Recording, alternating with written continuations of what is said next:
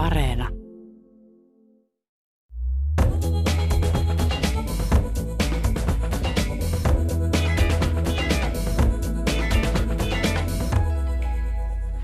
Helsinki Design Week on käynnissä ja yksi odotetuimpia ohjelmanumeroita on Tamminiemen design-kierros, jossa avataan Kekkosen suhde muotoiluun esineiden kautta. Nyt muodissa oleva 60- ja 70-luku näkyy Kekkosen kodissa. Kulttuuri Ykkösessä tutustutaan Tamminiemen kiinnostavimpiin esineisiin ja tarkastellaan, miten ne olivat osaltaan luomassa kuvaa sekä aikansa suomalaisesta huippumuotoilusta että presidentti Pari Kekkosesta. Oppaina ovat taidehistorioitsija Katja Veilan-Särmälä ja Kansallismuseon intendentti Mikko Teräsvirta. Lämpimästi tervetuloa. Kiitos. Kiitos. Ja minä olen Pia-Maria Lehtola. Eklektinen tyyli on muodissa juuri nyt. Ja eklektisyys kuvaa suuntausta tai teoriaa, joka yhdistelee vaikutteita eri suuntauksista tai tyyleistä. Eklektisyyttä voi esiintyä esimerkiksi filosofiassa, taiteessa ja myös sisustuksessa. Eklektismi on suuntaus, esimerkiksi taidesuuntaus, joka yhdistelee eri muita suuntauksia. Eklektikko on henkilö, joka yhdistelee eri tyylejä. Millä tavalla Kekkosen kokoelma on eklektinen? Mistä suuntauksista se koostuu? Katja Veilan Särmälä. Joo, eli Tamminiemessä on monta eri aikakauden ja eri tyylin esineitä. Et siellä on jo keisarillisesta palatsista 1800-luvun alusta esineitä, mitä on tuotu tuonne Tamminiemeen. Ja sitten siellä on esineitä vähän myöhäisemmältä ajalta 1800-luvun lopulta myös linnasta tuotu aikaisempien tota, linnanasukkaiden esineitä. Ja sitten siellä on edellisten presidenttien, siis Tamminiemessähän on asunut myös Ryti ja Mannerheim, edellisten presidenttien esineitä. Ja sitten siellä on tosiaan Kekkosten – aikaisia esineitä, ensimmäisen remontin vuonna 1956 ja toisen remontin vuoden 1974 ajalta. Eli siellä on todella monta eri tyylisuuntausta ja aikakautta rinta rinnan ja kivasti keskustelevat keskenään. Ja säilyykö silti tyylikkyys? Kyllä, että nimenomaan se Tamminiemen henki muodostuu siitä, että sinne on koottu näitä eri alkuperää olevia esineitä eri aikakausilta. Eli joissakin museoissa ehkä vähän häiritsee se esimerkiksi Kartanon museossa, että sinne saatetaan tehdä näyttely, joka koostuu ainoastaan yhden ajanjakson esineistä. Mun mielestä tuossa Tamminiemessä näkyy sillä lailla kivasti semmoinen inhimillinen elämä ja inhimilliset maut, että siellä on eri aikaisia esineitä paljonkin nähtävissä. Ja tosiaan eklektisyys on muotia, sitä näkee sisustuslehdissä, ainakin kansainvälisissä vahvasti. Ja sitähän on sanottu, että jos ihminen pitää jostakin esineestä, ja vaikka se olisi, olisikin ihan eri tyyliä kuin kaikki muu, niin se silti jotenkin sopii. Onko se näin, Katja Veilan Särmälä? On, ja tosiaan entisajan kodit oli monesti tällaista monta eri tyyliä, että ei ollut semmoista kertakäyttökulttuuria, vaan kun perittiin esineitä, niin ne sitten jäi ja sitten siinä oli ja isovanhempien esineistä alkaen ja uusia sitten ostettiin tietysti edellisten sijaan. Ja samalla tavalla, kun mä itse tutkin näitä inventaariluetteloita, mitä oli täältä Tamminiemen vuosien 48 vuoteen oikeastaan 86 asti, niin huomasi sen, miten sielläkin kierrätettiin, päällystettiin uudestaan esineitä ja sitten kun joku esine meni pois muodista, niin ne oikeastaan sitten siirrettiin palvelusväen tiloihin. Et siellä oli todellakin tämmöistä niin kuin, jo silloin kun kierrätys ei ollut vielä tällaisessa huudossa, niin sitä harrastettiin Tamminiemessä. Millaisia tarinoita Kekkosen design-esineet kertovat? No mä itse näen, että, että nämä tarinat on oikeastaan, että monet esineet on tullut valtiovierailulta lahjaksi instituutiolle. Ne toki kertoo tämmöisistä poliittisista suhteista ja ne kertoo myös sitten Kekkosen henkilökohtaisista suhteista esimerkiksi Rutseviin tai johonkin muuhun tämmöiseen valtion päämieheen esimerkiksi tai johonkin muuhun hallitsevaan vaikka Wallenbereihin tai muihin, joilla hänellä on läheinen suhde. Et sen tyyppisiä tarinoita kertovat, mutta sitten tietysti tämä suuri suomalainen designin voittokulku sieltä 50-luvulta eteenpäin niin näkyy vahvasti myös Tamminiemessä. Se kertoo myös sen suomalaisen designin tarinaa. Näihin perehdytään ohjelman aikana vielä yksityiskohtaisesti. Millä tavalla sitten Kekkosen esineet ovat henkilökohtaisia? No niin kuin sanottua, niitä on tullut hyvin eri lähteistä, mutta juuri kotimuseosta kun on kyse, niin näiden design-esineiden lisäksi sieltä tietenkin löytyy ihan tällaisia perhevalokuvia ja sen tapaisia asioita, jotka tuo sen oman tunnelman ja sitten tiedetään esimerkiksi joistakin lahjaesineistä, muun muassa Kain Tapperin tämmöinen taulu, joka sieltä löytyy, niin tiedetään, että lahjanantajat oli konsultoineet Rova Sylvikekkosta tämän lahjan hankintavaiheessa ja ehkä sitten tällä tavalla saatiin sitä Kekkosen makua. Todennäköisesti Sylvi Kekkonen tunsi hänet paremmin kuin kukaan muu, niin ehkä tällä tavalla sitten tämä myös näyttäytyy siinä Tamminiemessä. Millä tavalla Kekkosen maku sitten syntyi? No, äh, no voidaan ajatella näin, että joku, jos mä itse mietin niin yleisesti, yleisellä tasolla hyvää makua, niin mä itse näen, että monesti se tulee vähän niin kuin huomaamatta. Se voi tulla niin kuin perhetaustassa, elät tietynlaisessa ympäristössä, sun perhe arvostaa tietynlaisia asioita, että käyttä vaikka taidennäyttelyssä tai sä totut sisustuksessa, sulle kerrotaan, että nämä on näitä ja näitä huonekaluja, vaikka nyt ollaan kustavilaisella sohvalla tai muuta – Kekkosen oma tausta ei ollut tämän tyyppinen lainausmerkeistä tämmöinen sivistyskoti, vaan se oli aika vaatimaton. Hän oli kotoisin Lepikon torpasta.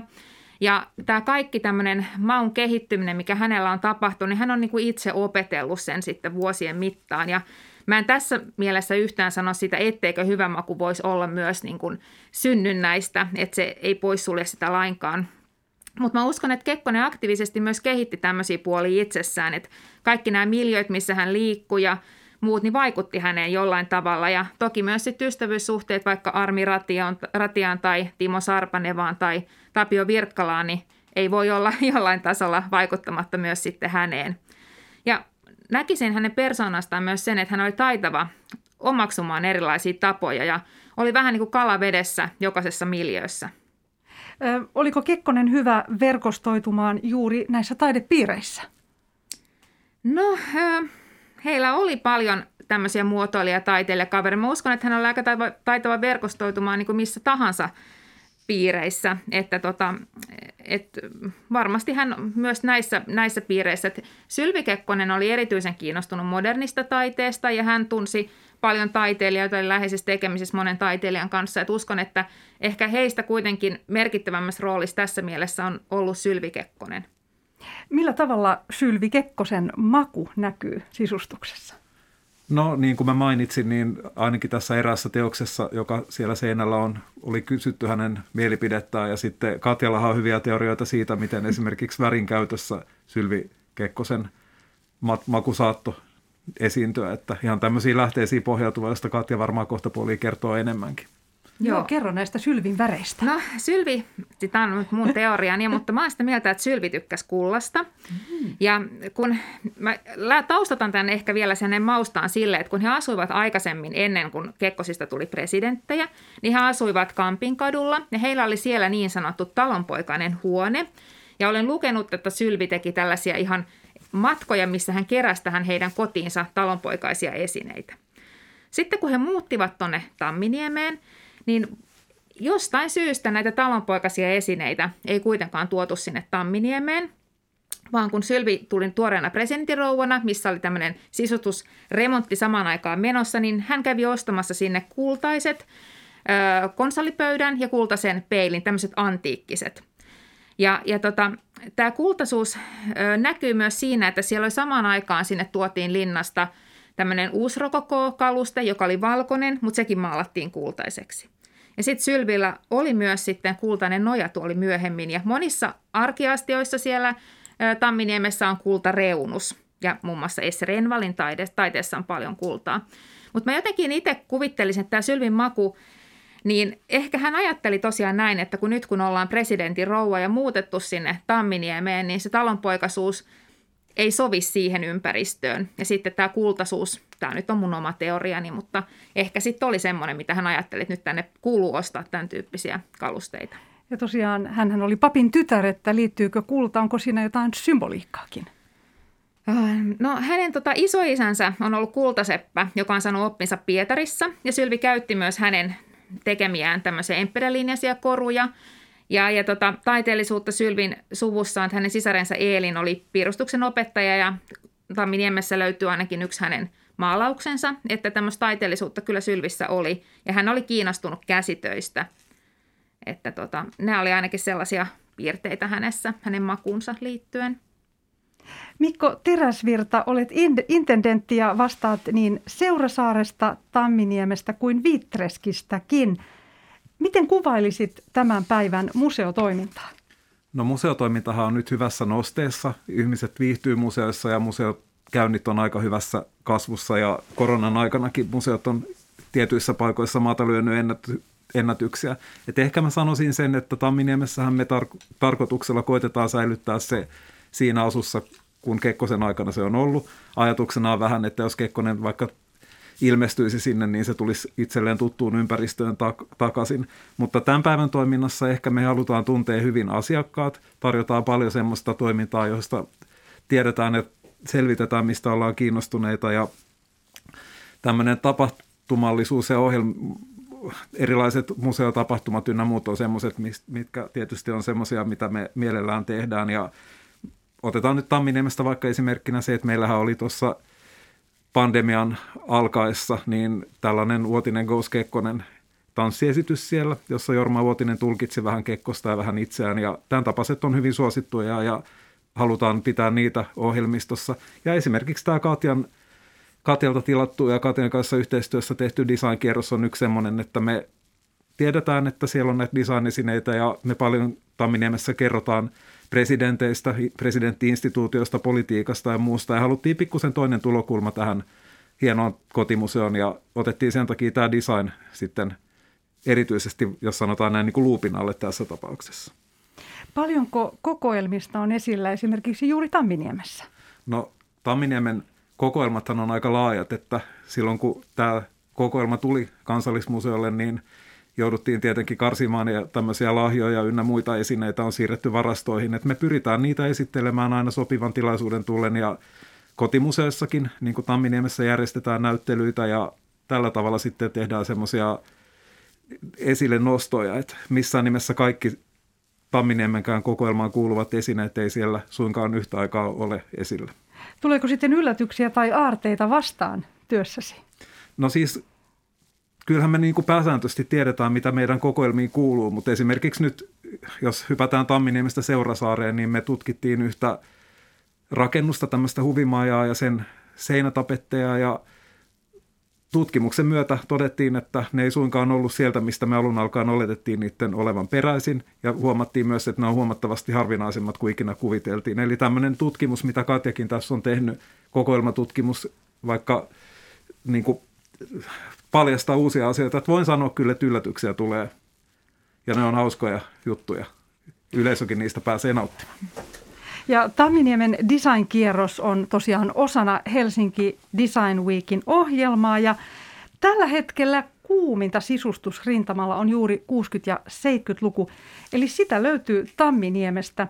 Onko Kekkosen tyyli nyt muotia, Katja Veilan Särmälä? No, en ehkä sanoisi sitä ihan Kekkosen tyyliksi, mutta – mutta kyllä, just 60-70-luku ja just mitä sieltä löytyy näitä kukkopuron esineitä ja Eero Arniota ja, ja just Virkkalaa tai Sarpanevaa ja, ja tämmöisiä taiteilijoita, mitä siellä on näkyvillä, Helena Tyneliä tai Nanni Stilliä, niin nämä on just sellaisia, mitä tällä hetkellä huutokaupoissa tai näillä antiikkisivustoilla kovasti halutaan. Mistä johtuu, että tämä aikakausi kiinnostaa? Mulla on itsellä tämmöinen mummola-teoria, mutta mä en tiedä, tämä ei, ole, tämä ei ole käynyt läpi mitään tutkimusprosessia, mutta mä oon ollut aina sitä mieltä, että yhdessä vaiheessa ehkä 10-15 vuotta sitten tai 20 vuotta sitten oli muotti aika vahvasti toi 50-luku. Ja se johtui siitä, että silloin tämmöiset, tämä nuoriso, tämä 30 jotka perustaa perhettään, niin heidän isovanhempansa oli eläneet siinä just siinä 50-luvulla. Ja sitten tavallaan se aikakausi, se paluu, semmoisen, se nostalgia ja paluu siihen aikaan niin kiinnosti. Ja nyt taas tämä uudet kolmekymppiset, niin heille tämä heidän mummola-aikansa onkin se 70-luku. Niin tämä on mun teoria tähän, että ehkä se johtuu siitä. Joo, ja mä ihan täysin komppaan Katjaa tuossa, että esimerkiksi Tamminiemen keittiö on tämmöinen 70-luvun aika räikeän keltainen lastulevy-ovinen keittiö, josta löytyy semmoisia ruokavaakoja ja kelloja, jota esimerkiksi minä, joka on 70-luvun alussa syntynyt, muistan hyvin lapsuudestani. Ja vaikka Tamminiemessä on aika tosi harvinaisiakin taideesineitä ja poliittisen historian kannalta kiinnostavia esineitä, niin yksi suurimmista wow-efekteistä usein tulee just nimenomaan tässä keittiössä. Eli kun ihminen pääsee semmoiseen jollain lailla tuttuun, mutta jo menneeseen ympäristöön, semmoiseen ympäristöön, josta se oikeasti tietää jotain ja kenties jakaa sen vaikka vanhemmat lastensa kanssa, niin kyllä nämä on semmoisia elämyksiä, jotka on tosi vahvoja. Et mä uskon, että toi on juuri noin, mitä Katjakin tuossa kuvaili.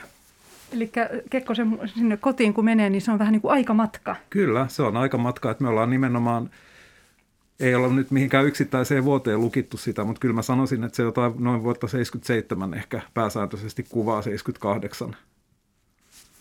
Saatteko juuri tällä design-kierroksella nyt houkuteltua nuoria ihmisiä tähän museoon?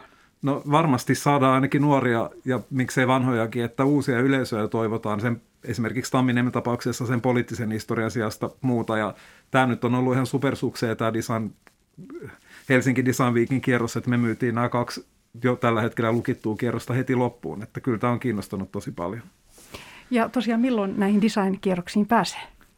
No meillä on itse asiassa huomenna viimeinen kierros ja se on nyt valitettavasti tosiaan myyty loppuun, mutta – meillä on suunnitteilla, että voi olla, että jotain vastaava Mikko saa ehkä kertoa Joo, eli, paremmin. Eli tota, tämä nyt on osoittautunut tosi sukseeksi, että toivotaan, että Katja tulee niitä vielä pitämään ja sitten hän on ystävällisesti myös opastanut meidän tätä opastushenkilökuntaakin näiden aiheiden saloihin, että varmasti kaikki sinne paikalle tulevat ihan normaali kerrallakin saa tätä tietoa, mutta tietysti mä toivon, että näitä tämmöisiä asiantuntijakierroksia, joita usein museossa pidetään, niin voidaan ottaa ihan näiden design-kierrosten Katjan muodossa tulevaisuudessa esiin. Onko teillä sitten joku virtuaalinen mahdollisuus käydä katsomassa No itse asiassa kierrosta? tulee joo. Pitää ylpeänä kertoa se, että me ollaan nyt tehty tai parasta aikaa editoidaan tämmöistä kierrosta, jonka voi kotisohvalta katsoa. Mä en osaa sanoa vielä, milloin se tulee esille, mutta siinä Katja kertoo tätä samaa asiaa ikään kuin hivenen typistetyssä muodossa – Eli tämmöinenkin mahdollisuus on tulossa. Että nythän, kun kysyt, miten museotoiminta on muuttunut, niin me halutaan myös osin pandemiankin innottamana tarjota mahdollisuus tutustua myös sähköisesti näihin asioihin, mutta totta kai mä lämpimästi suosittelen kaikkia paikan päälle, koska kyllähän silloin pääsee siihen varsinaiseen tunnelmaan niin kuin täydellisesti käsin, käsiksi. Ja nyt vielä lyhyt historiikki Tamminiemestä. Tamminiemi on, Tamminiemi on entinen Suomen tasavallan presidenttien edustusasunto Helsingin Meilahdessa ja vuonna 1987 se muutettiin Urho Kekkosen kotimuseoksi nimeltä Urho Kekkosen museo Tamminiemi. Ja tosiaan Tamminiemi on tunnettujen suomalaisten jugendarkkitehtien Sigurd Frosteruksen ja Gustav Strengellin suunnittelema huvila meren rannalla. Ja talo valmistui tukkukauppias Nissenin käyttöön 1904 ja sen asuinpinta-ala on 454 metriä. Ja Hufvudstadsbladetin päätoimittaja, myöhemmin kauppaneuvoksen arvonimen saanut Amos Andersson osti talon vuonna 1924 tarkoituksenaan muuttaa Helsingin keskustasta sinne ja teetti siihen remontin. Andersson tunsi olonsa Tamminiemessä kuitenkin yksinäiseksi ja jäi asumaan kerrostaloasuntoonsa Yrjön kadulle. Ja tosiaan äh, sitten kuitenkin tapahtui näin, että Anderson lahjoitti talon valtiolle vuonna 1940 ehdolla, että Helsingin kaupunki jatkaa tontin vuonna 1942 umpeutuvaa vuokrasopimusta. Ja tosiaan tämä on sitten ollut presidenttien virka-asuntona. Ja Tamminiemellä on pitkä ja mielenkiintoinen historia yksityiskodista virka-asunnoksi. Ja siellä tosiaan ovat asuneet Ryti ja Mannerheim – Tamminiemi henkilöityy kuitenkin vahvasti Kekkoseen. Miksi, Katja Veilan Särmälä? No johtuen ihan tästä pitkästä presidenttikaudesta ja jollain tavalla tämä Tamminiemi tämmöisenä vähän myyttisenä paikkana assosioituu tähän Kekkosen persoonaan ja ymmärtääkseni Kekkonen on jopa kirjoittanut kirjankin, jonka nimi on Tamminiemi. Että se hänen persoonansa, joka näkyy vaikka näissä Karin piirustuksissa, miten usein Kekkonen kuvattiin Tamminiemen yhteydessä – tai Karin viimeisissä piirustuksissa, mitkä liittyi Kekkosen kuolemaan, niin oli kuvattu tämmöinen Tamminiemen piha ja Tammenlehti, semmoinen ovikranssi, mistä oli lähtenyt, lähtenyt vähän tota, kai tipahtanut oven, oven edestä ja, ja tota, tammenlehdet suhisivat, niin, niin tavallaan se, se kokonaisuus liittyy voimakkaasti juuri häneen. Ja mä uskon sen, että jos joku on asunut paikassa yli 20 vuotta, melkein 30, niin siinä olisi ollut varmaan hyvin vaikea kenenkään muun edes muuttaa sen jälkeen, että se oli niin vahvasti Kekkosen koti. Ja jos vielä ajatellaan heidän ensimmäistä kotia, jossa kerroit, että siellä oli tämä talonpoikainen huone, niin ähm, mikä tämä tyyli, siis vahvin tyyli, oliko, oliko tämä jotain niin kuin, äh, glamuuria sitten, tämä, tämä Tamminiemen aika? Äh, no mä en oikein, se, niin anteeksi. Niin se Tamminiemi sillä lailla, kun ajatellaan, että se on presidentin valtion päämiehen asunto, niin ei se niin hirveä glamorös joo. Ja loppupeleissä mä veikkaan, että ulkomailta tulijat saattaa joskus yllättyäkin, että se kuitenkin on vaan se 400 neliömetriä se asuintila. Toki tietysti Leipikon torppaan verrattuna voi olla Joo. glamourosi siinä mielessä, mutta tosiaan, että se on yllättävän niin kuin pieni ja kodikas paikka. Ja sitten, sitten mä mietin aluksi sitä, että kun puhutaan, että he muuttivat sinne, niin kukaan he ei tietenkään arvannut tämän ensimmäisen remontin aikana, että he asuvat siellä näin pitkään, että se tehtiin se remontti esimerkiksi vain ajatuksena presidenttiinstituutiolle, Kekkosille, mutta seuraavillekin presidenteille. Et ei ajateltu, että he tosiaan jäävät sinne näin pitkäksi aikaan asumaan. Et siinä mielessä he muuttivat ikään kuin virka-asuntoon, mikä oli, joka oli totta kai koti, mutta siinä oli tavallaan se ajatus, että se on vain riippuen siitä presidentin virasta, niin se asumisenkin aika liittyi siihen. Ja Taminiemeen liittyy myös anekdootteja Kekkosen saunasta ja, ja kiinteästä puhelimesta. Joo, eli siis kaikki kävijät pääsee näin kesäaikaan ainakin, kun ei ole mitään liukasta polkua sinne johtamassa, niin me esitellään tätä saunaa. Eli sehän kuuluu ihan keskeisesti tähän kokonaisuuteen. Varmasti voin sanoa, että se on Suomen tunnetuin sauna, että sitä me esitellään ja mun ihan oma yksi henkilökohtainen suosikki sinne siellä tietenkin on tämä Kekkosen HPYltä Helsingin puhelinyhdistykseltä räätälöitynä saatu tämmöinen ihmepuhelin, joka lähinnä mulle tuo mieleen tämmöiset Sean Connerin James Bond-leffat. Siinä on värikkäitä nappeja ja punainen nappi ja tämmöinen erillinen mikrofoni, joka on sen aikainen hands-free-toiminto. Ja mun mielestä se on semmoinen jännittävä esine tämmöisessä työhuoneessa, joka kuitenkin on ollut semmoinen vallankäytön keskus ja siellä on tehty tärkeitä päätöksiä ja sitten sen kruunaa oikein piste näin päälle tämä varsin kiehtovan näköinen puhelin, jossa on paljon nappeja, että sitä kannattaa tulla katsomaan. Että ne on varmaan semmoiset asiat, mitkä monet kävijät toisille kävijöille tai potentiaalisille kävijöille mainitsee. Saako tähän puhelimeen koskea? No me ei saa koskea, että meillä on nyt se rajaus, että katsoa saa, mutta ei koskea.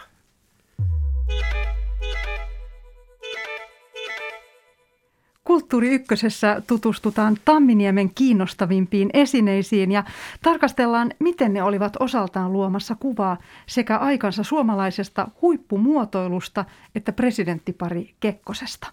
Oppaina ovat taidehistorioitsija Katja Veilan Särmälä ja Kansallismuseon intendentti Mikko Teräsvirta.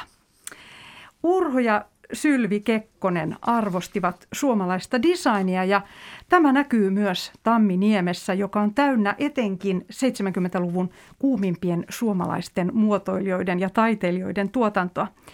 Käymme nyt läpi 12 kiinnostavan design-esineen tarinaa. Aloitetaan Tapio Virkkalan jäävuoresta, joka on Iittalan tuotannossa ollut ja valmistunut 1952 muottiin puhallettu maljakko, jossa kaiverrettu UKK monogrammi ja Kuopion kaupungin vaakuna. Kerro Katja Veland Särmälä tästä esineestä. No, äh, tämä jäävuori-esine, niin äh, se on Kekkosen saama lahja, kun hän täytti 60 vuotta. Ja tämä esine viestittää tämmöistä suomalaisen designin nousukautta. Tämä Tapio Virkkala voitti vuonna 1951 nimenomaan tällä esineellä. Triennalle voitto ja samaan aikaan myös muu suomalainen muotoilu palkittiin avokätisesti täällä Milanon Triennaalissa. Ja ajatus tässä design- ja uniikkiesineillä oli se, että kun nämä uniikkiesineet esiteltiin tämmöisillä erilaisilla messuilla, niin samalla aikaa voitiin myydä ikään kuin – kainaloisena myös tätä suurempaa ja, ja tota, teollista muotoilua, raskasta teollisuutta, laivoja ja muuta. Että oli ikään kuin tämmöinen käyntikortti tämä design. Ja tässä vaiheessa vuonna 50 niin mä näen, että tällä, tämä ei ole siis mikään mun oma, oma keksintö, vaan olen ihan lukenut tästä, että, että tota, Esiintyessään sitten tämmöisillä erilaisilla Design Scandinavia kiertueella nämä suomalaisetkin design-esineet yhdessä muiden Pohjoismaiden esineiden kanssa kiertäen Yhdysvaltoja ja Eurooppaa, niin loivat käsityksen tästä skandinaavisesta designista ja myös ajatuksen siitä, että tämä Suomi ei olekaan rautaesiripun toisella puolella, vaan yhdistyy ennen kaikkea näihin Pohjoismaihin. Että tämmöinen poliittinen agendankin voi nähdä sitten näissä esineissä. Toki tämä esine on äärimmäisen kaunis. Se on, Tapio Virkala käytti paljon luontoaiheita ja hän inspiroitui luonnosta. Tämä on niin kuin semmoinen hakattu jäävuori, jossa on terävät, teräviä kulmia, mutta tässä tietysti ei saa museossa näin tehdä, mutta tekee mieli kuljettaa sormea tätä esinettä pitkin. Että se on hyvin semmoinen kaunis ja siru ja semmoista uudenlaista designia, mitä ei ollut silloin 50-luvulla ennen nähty. Onko tämä nyt samassa paikassa, missä se oli Kekkosen aikana? No, se on vähän monimutkaisempi kysymys, mutta siellä on pikkusen vaihdeltu niitä esineitä, mutta me valokuvista tiedetään, että siinä on ollut kyllä jää, jäävuori Kekkon... tuolla paikalla hänen niin työpöytänsä takana lähellä tätä agenttipuhelinta, että kun sinne tuutte, niin kannattaa olla tarkkana. Joo.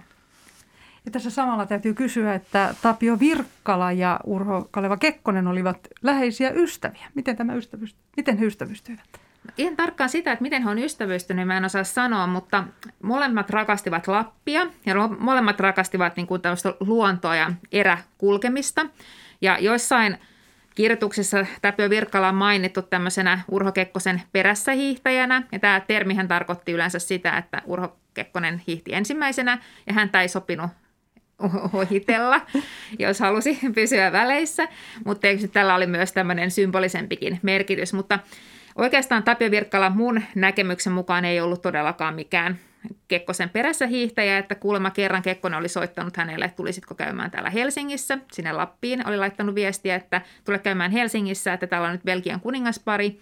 Niin Tapio Virkkala ilmoittanut, että taimen kutee juuri parhaillaan, että ei hän nyt pääse tulemaan. Et varsinainen mikään perässä hiihtäjä hän ei suinkaan ollut, mutta heillä oli läheinen ystävyys ja, ja tota, ö, arvostivat varmasti paljonkin toinen toisiaan. Ja, ja tota, mä en tiedä, mitä, vastaanko mä nyt enää tähän kysymykseen vai kysytkö vielä lisää? Tämä oli oikein hyvä ja voidaan vielä jatkaa tästä ja. Tapio Virkkalasta.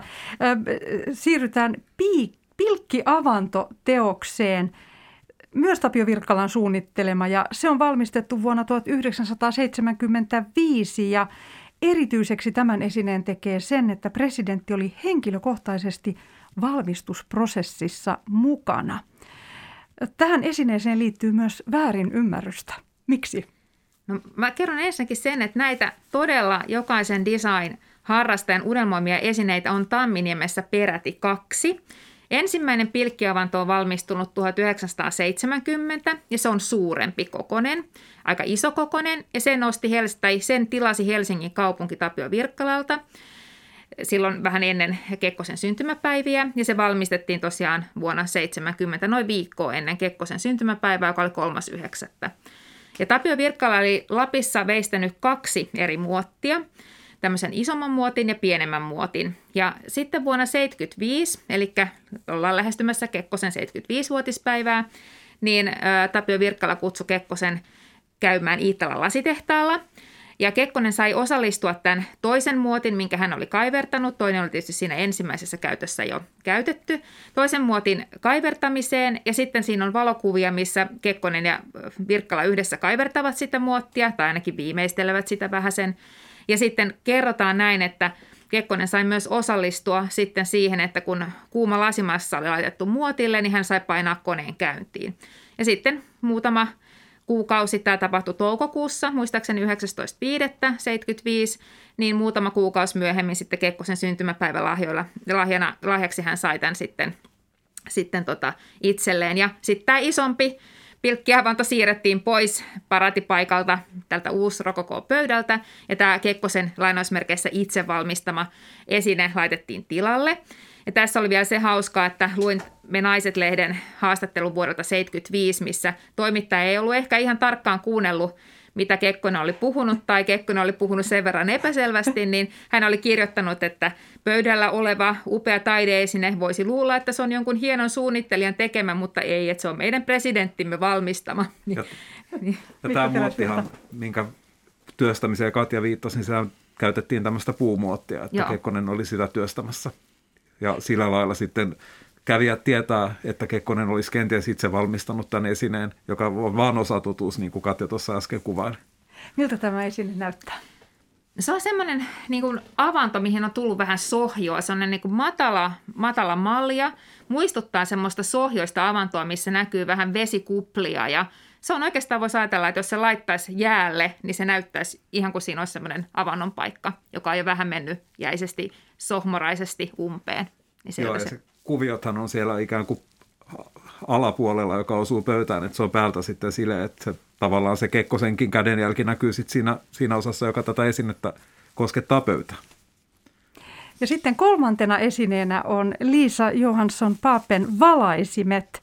Kekkosta kuvattiin usein Tamminiemessä työpöytänsä ääressä ja samalla myös esineet Kekkosen työhuoneessa tulivat suurelle yleisölle tutuksi – Kerrotko Katja Veilan Särmälä tästä senaattor-valaisimesta?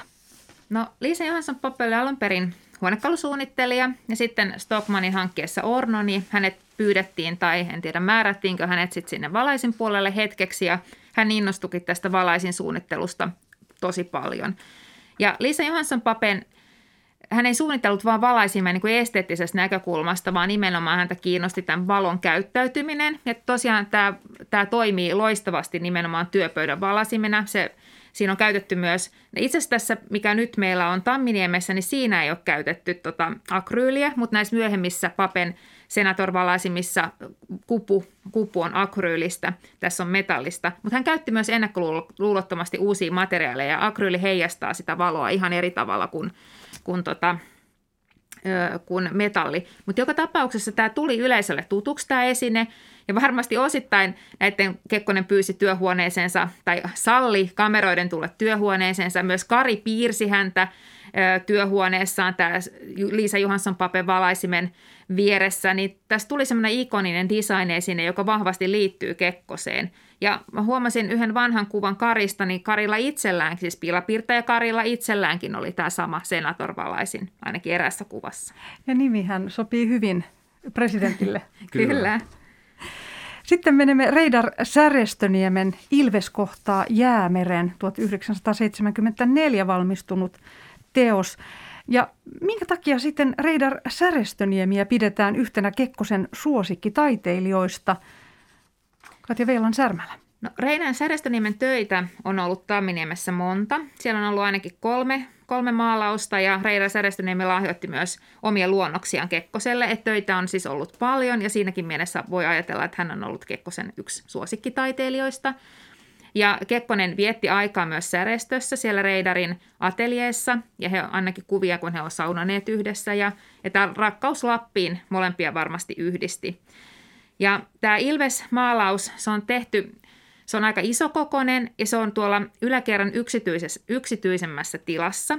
Reira Särestöniemi assosioi itsensä vahvasti eläimiin ja esimerkiksi ilveet tai parrakkaat hylkeet, niin hän näki itsensä niissä ja – Tämä on maalattu 74, mutta ne varhaisimmat työt, niin eläimet symboloivat hänelle semmoisia toteutumattomia toiveita tai haluja, mitä ei pystynyt ihan suoraan pukemaan taiteessa semmoiseen muotoon, kun vielä siihen aikaan olisi voinut, ei voitu kuvata ehkä mieshahmoja syleilemässä toisiaan. Niinpä hän kuvasi ilvekset syleilemässä toisiaan tai painimassa.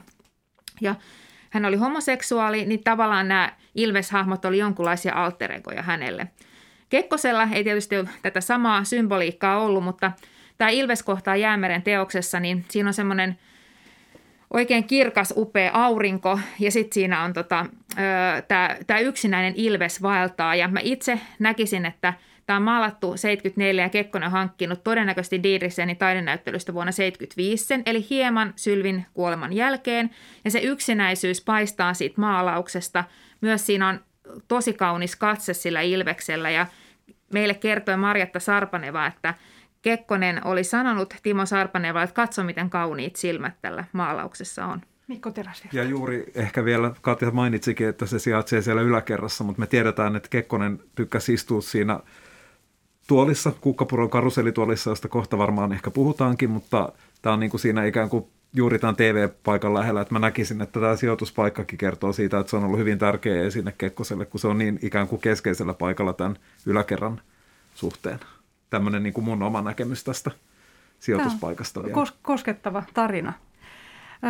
Sitten taas jatkamme Ilves-teemalla. Mikael, Mihail Schilkin, Ilves ja Karhun poika. Tämä Ilves on valmistunut samana vuonna, kun Kekkonen valittiin presidentiksi ja se on vahtinut Tamminiemen salia samalla paikalla Kekkosen presidenttikauden ajan. Miksi tämä teos oli hänelle merkityksellinen? Mm, mä itse voisin kuvitella, että tämä Ilves, tämmöinen luonnon tai luonnossa yksin kulkeva metsän valtias, niin ehkä siihen assosioituu jotain tämmöistä vallan huipulla olevan yksinäisen miehen symboliikkaa. Ihan mahdollista tämmöinen, tämmöinen tulkinta, mutta mä luulen, että häntä on kiinnostunut tämä luonto- ja eläinhahmoja ja tota, että se on ollut yksi syy. Mihail Shikin hän on siinä mielessä ollut kiintosa taiteilija, että hän oli emigrantti, hän on tullut 20-luvulla – Tämä on aina ilmastu aika mielenkiintoisella tavalla. Purjehdusretkellä vähän niin kuin puoli vahingossa on tullut Suomen, Suomen tota, maaperälle Venäjältä tai Neuvostoliitosta. Ja sitten vuonna 1937 hänestä tuli Suomen kansalainen. Ja tämä on asetettu tuonne Tamminiemen saliin aika keskeiselle paikalle. Ja jos tämän tarinan tietää, niin se voi tietysti herättää myös keskustelua tämä esine. Eli tässä voi olla vähän poliittista viestiä. No se voi ainakin tulkita niin halutessaan, mutta voi olla, että suuri osa siellä, siellä tota, olleista ei välttämättä tätä tarinaa tiedä. Toki Shilkinin ö, taiteilijahahmosta paljon kirjoitettiin myös hänen taustastaan silloin aikoinaan jo 50-luvulla ja aikaisemminkin, että hän tosiaan oli tämmöinen niin kuin oman aikansa julkistaiteilija, jonka oma taustakin oli näkyvässä roolissa. Millä tavalla sitten Kekkosen habitus liitettiin Ilvekseen? No, mä en tiedä liitettiinkö sitä, mutta mä nyt on itse liittänyt tosiaan ehkä sillä tavalla just, että hän oli tämmöinen tämmöinen vallanhuipulla yksinäinen hahmo ja tämä Ilves oli metsän kuningas, niin tämä tämmöinen tietynlainen tematiikka voisi vois sopia heihin molempiin. Ja sitten seuraavaksi naismuotoilija Nanni Still. Hän suunnitteli lasisarjan Tamminiemeen. Vuonna 1956 hän suunnitteli Tamminiemi-sarjan – Laseja, joita käytettiin arkena ja juhlana. Kuinka mittavasta lasisarjasta oli kysymys?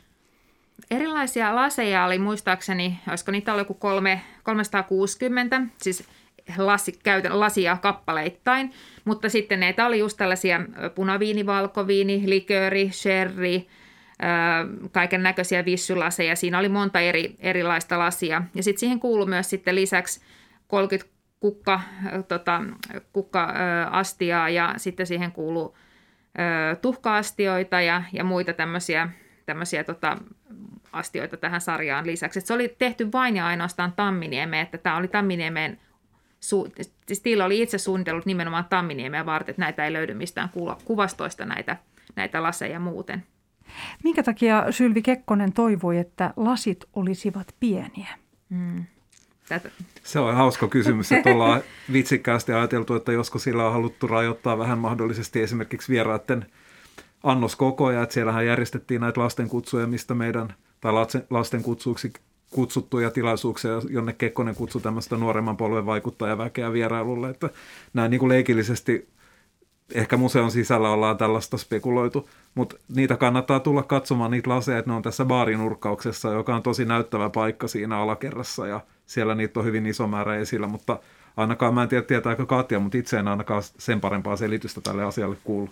Toi musta vahventa, vahvistaa, mä katsoin inventaariluettelosta, kun mä tutkin näitä laseja, niin ensimmäisenä vuonna oli rikkoutunut 68 lasia, niin Oho. ehkä tämä liittyy selkeästi, ollaan oikealla jäljellä Kyllä, tämän suhteen. Voi olla, ja sitten siirrytään Kirsti Ilvessalon täkänä työhön Sysimetsä.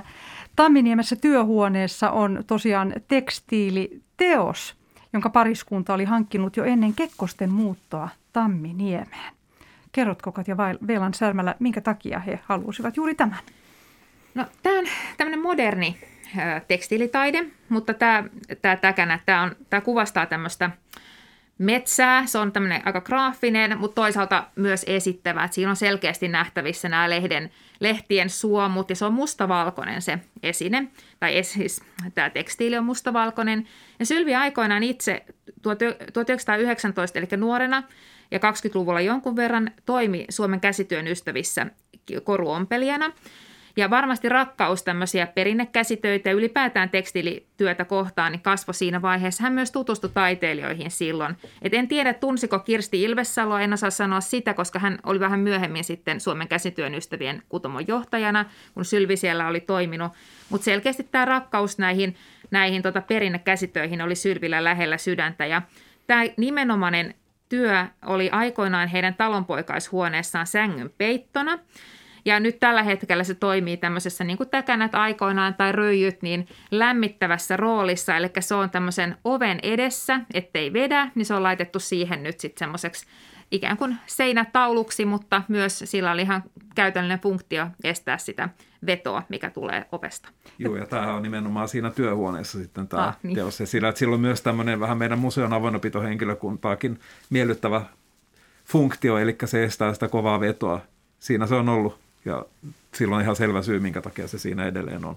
Ja tämähän on hyvin henkilökohtainen valinta, jos he ovat pitäneet sitä sänkynsä päällä. Niin, niin, eli tosiaan tässä museossa voi, voi kokea edustusesineistöä, mutta myös hyvin, hyvin lähelle tulevaa taidetta. Juuri näin, että se on semmoinen palanen sitä Kampin kadun nykyisen, Uro, anteeksi, Uro Kekkosen kadun kodin esineistöä, että varmaan voisi kuvitella, että sillä on ollut pikkusen spesiaali – asema sitten tässä ympäristössä.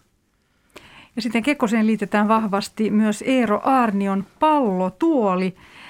Jokainen arvonsa tuntema maailman tähti ja kuuluisuus hankki silloin aikoinaan itselleen Eero Aarnion pallotuolin. Ja tosiaan, mikä tässä pallotuolissa oli se jokin? No Eero Arni oli käyttänyt hyvin luovasti uutta materiaalia lasikuitua, mikä mahdollisti tämmöisen pyöreän muodon ja – kerrotaan, että kun hän suunnitteli, niin hän halusi suunnitella tuoli, jonka ohi ei kävellä niin kuin tuntematta mitään, vaan että se tuoli herättää jonkun reaktion niin on tämmöinen katseet kääntävä tuoli. Ja siitä tulikin sensaatio aikoinaan Kölnin huonekalumessuilla 60-luvun puolivälissä. Ja tosiaan kaikki kuuluisuudet halusivat itselleen semmoiset, ja toki semmoinen hankittiin sitten myös Tamminiemeen. Ja se edusti semmoista nuorekkuutta ja rajoja rikkovaa designia. Ja tosiaan ähm, Tämä tuoli on aikoinaan ollut myös Playboy-lehdessä ja Kekkonen piti sitä makuuhuoneessaan. Mitä tämä moderni tyyli edusti hänelle?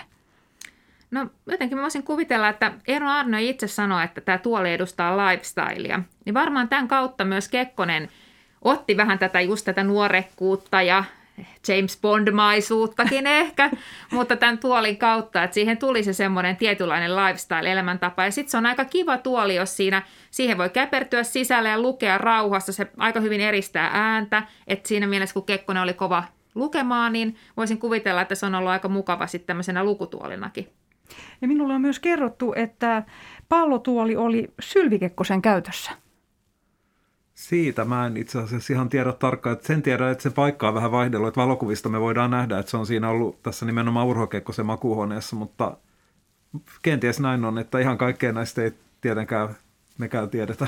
Joo, mutta Sylvillä oli ainakin oma myös nojatuoli, semmoinen kultainen Jussi Peipon Peemille valmistama tuoli, missä, missä ainakin tiedetään, että jossain vaiheessa se on ollut silloin 70-luvun alussa yläkerrassa, missä Joo, Sylvi... Mä, mä ymmärsin, että Kekkoset, kun Sylvin vielä eläessä katsovat tässä mainitussa paikassa, missä nykyään on se tämä Särestyneemme teoski, että ne olisi pitänyt ikään kuin omia suosikkituoleja siinä vierekkäin ja katsonut sit sitä televisiota, joka on sijannut silloin sen Särestyneemme teoksen ikään kuin alla. Mutta tätä tarinaa mä en ole kuullut, mutta hyvinkin on mahdollista se. Kyllä, joo. Sitten karuselli, Yrjö Kukkapuron tuoli. Sekin toimi Kekkosen TV-tuolina yläkerran yksityisessä oleskeluhuoneessa. Kerrotko tästä, Katja Velan Särmälä? Joo, no Yrjö Kukkapuro, tämä annettiin Kekkoselle, tämä tuoli olisi vuonna 70 ennen tätä varsinaista vuoden 74 remonttia. Ja tota, Kekkonen ilmoitti, että haastateltiin vuonna 73 mennä tuonne Avotakkalehteen, ja hän siellä, siellä kertoi, että tämä on hänen lempituolinsa. Ja suunnittelija Yrjö Kukkapuro on ottanut huomioon tämmöiset ergonomian ja fysionomian vaatimukset tätä suunnitellessa. Että kerrotaan, haastattelin Iisa Kukkapuroa ja hän kertoi, että, isä oli istunut tämmöiseen isoon nojatuoliin, tämmöisen katiskaverkon päälle, ja se oli muokkautunut hänen allaan mukavaksi. Ja sitten sen jälkeen hän oli vielä muokkaillut sitä käsin ja yhdistellyt siihen sitten säkkikangasta, kipsiä ja teräsverkon ja muotoillut sen tuoliin sitten prototyypin sitä kautta. Ja sitten kun tämä tuoli oli pyörinyt, niin silloin vielä nuori Iisa Kukkapuro oli sitten ihastellut tätä tuolia ja sanoi, että se on kuin karuselli ja siitä tämä tuoli sitten sai nimensä. Mutta se, oli äärimmäisen, tai se on äärimmäisen mukava istua se tuoli, että se on ehkä senkin takia ollut Kekkosen lempituoli. Ja sitten siirrytään Timo Sarpanevan Karhunkäpällä ryijyyn, joka kuuluu Pohjanlahti-sarjaan. Ryijymattoa on kuvattu langoilla tehdyksi maalaukseksi. Joo, tämä ryijy on alakerrassa ja olen nähnyt kuva, missä Timo Sarpaneva, Sylvi Kekkonen ja Urho Kekkonen ihastelevat tätä Finnish Design Centerissä vuonna 60, silloin kun tämä on ilmeisesti lanseerattu tämä matto. Ja tota, tämä on ollut tämmöinen puoliteollinen valmistustapa tähän ryijymattoon, eli aikaisemmat ryijyt on ollut ikään kuin semmoisia, että ne tehdään aina riveissä nämä ryijykerrokset. Mä en nyt ole tämän tekstiilitaiteen asiantuntijat, en osaa sanoa mi- mi- sen paremmin kuvailla sitä, mutta tässä puoliteollisessa valmistustavassa, joka on osin käsin tehty, niin tästä tuli tämmöinen yhtenäinen pinta niin, että siihen ei jää sellaisia kerrostumia. Ja siinä nämä värit kauniisti liittyvät toinen toisiinsa. Jokaisessa langassakin oli usea eri väriä niin, että nämä liukuu upeasti nämä värit tai liukuu siinä matossa kauniisti toinen toisinsa, että rajoja on vaikea vetää siinä sitä katsoessa. Ja se on abstrakti, nopeasti katsottuna ainakin, mutta sen nimi Karhun käpällä, niin se tuo mieleen semmoiset sammalmättäät, vähän kosteet, tummat sammalmättäät, mihin on sitten karhu astunut jälkensä. Ja Samoin tämä Pohja Lahtisarjan muutkin teokset, niin niissä on kaikissa kallio, niitä on nimeltään muun muassa kalliomerkkejä ja näin edelleen. Että niissä kaikissa on kuitenkin se assosiaatio siihen oikeaan kohteeseen, mihin sitten mahdollisesti myös esittää, tai ainakin voi tuoda mieleen sellaisia mieleyhtymiä. Ja lisää Timo Sarpanevaa löytyy Verihelmi. Joo, tämä on samassa alakerran seurusteluhuoneessa, ja, ja tota, saimme kunnian ja ilon haastatella ää, Marjatta Sarpanevaa tämän, tämän tota, sisutusprojektin uudistuksen yhteydessä. Hän kertoi meille, että millaista se on ollut silloin 74, kun Timo Sarpaneva näitä suunnitteli. Sitten hän kertoi tästä Verihelmi upeasta, punaisesta, isosta lasitaideteoksesta, joka on tämmöinen kaksiosainen. Ja että hän, se on tämmöinen hyvin poikkeuksellinen, tätä kuuluu tämmöisen niin sanottuun Hills-kokoelmaan, eli se on ollut esillä Lontoon Hillsin tavaratalossa vuonna 1969, ja tämä on tehty vuonna 1967, että hieman aikaisemmin. Ja tämä on ehyt. Monet muut näistä kokoelman esineistä on ollut sillä tavalla, että ne on auki ollut pohjasta tai ne on myöhemmin sitten laitettu lasi kiinnitetty pohjaan, mutta tämä on valmistettu niin, että tämä on tehty kerralla täysin ehyeksi, että siinä ei ole mitään reikää. Ja nämä lasin puhaltajat kutsuivat tätä leikkisesti pommiksi, joka tarkoitti sitä, että se oli todella vaikea valmistaa se esine, mutta myös sen takia, että se saattoi pienimmästäkin tärähdyksestä mennä jo sen jännitteiden ja muiden takia helposti rikki. Ja tätä me nyt sitten kovasti varamme tästä eteenpäin, kun tämän kuulimme. Kyllä, eli siihen on muodostunut alipainetta tiettävästi se lasin sisälle. Että mä en ainakaan enää pysty yhtään suhtautumaan siihen, tämän, kun Marjatta Sarpaneva meille tästä kertoi, niin sen jälkeen suhtaudun entistä suuremmalla kunnioituksella tätä tosi näyttävää ja kaunista punaista esinettä kohtaan. Ja sitten Essi Reenval, kuvanveistäjä Essi Reenval oli tosiaan Kekkosten suosima taiteilija myös. Ja Tamminiemen alakerrassa Kekkosen työhuoneessa on Reenvallin värikäs reliefi työstä rauhan puolesta. Ja Essi Reenval teki myös Kekkosen perheestä muotokuvia. Joo. Miksi hänet valittiin tähän?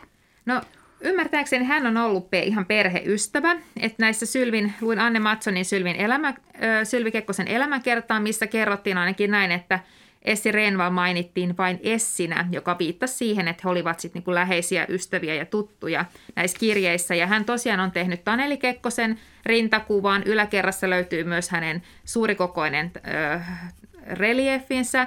Sitten hän on tehnyt Kekkosesta 49 kanssa tämmöisen rintakuvan. Että hän on tehnyt paljon Sylvistä ilmeisesti myös muotokuvan, mikä ei nyt tällä hetkellä kyllä ole meillä esillä tuolla Tamminiemessä. Mutta hän on tehnyt paljon perheestä ja kerrotaan, että hän on ollut heidän kesäpaikassaankin vieraana. Että ilmeisen läheiset välit ovat olleet sitten Sylvillä ja Essi Renvallilla. Kekkosten kotia tai esineitä ei ole juurikaan tutkittu. Mistä tämä kertoo? Mä en tiedä, onko se, kyllä ne varmasti on sillä tavalla tutkittu, mutta mä luulen, että tämä Kekkosen persona ja sen poliittinen merkitys dominoi Tamminiemessä niin paljon, että voi olla, että sitten nämä esineet on ehkä ollut sitten sen takia, niin kuin, ei nyt jääneet ehkä vähemmälle huomiolle tässä kiinnostavassa koti, kotimuseossa. Ja ehkä muutenkin tutkimuskentällä tällä hetkellä on alettu viimein ymmärtää tuon menneisyyden aineellisuuden merkitys ja se, että miten me eletään ja minkälainen koti meillä on, niin se on merkityksellistä, eikä vaan se, mitä me tehdään. Et koti kertoo meistä tosi paljon. Olen itse syntynyt 70-luvulla ja muistan Kekkosen. Hän oli minulle urheileva, komea ja pitkä mies, jolla oli harvinaisen hyvä ryhti ja oli charmikas, herkkä hymykin. Hän oli todellinen, vahvasti läsnä oleva, mutta silti tietyllä tavalla niin kuin avaruusolio. Häntä oli vain yksi ja hänellä oli paljon valtaa. Nyt kun katselemme, tässä olemme keskustelleet hänen, hänen design-valinnoistaan, millä tavalla, minkälaisen ihmisen nämä esineet ja valinnat piirtävät? Itse haluaisin ajatella, että oliko hän vähän hedonisti.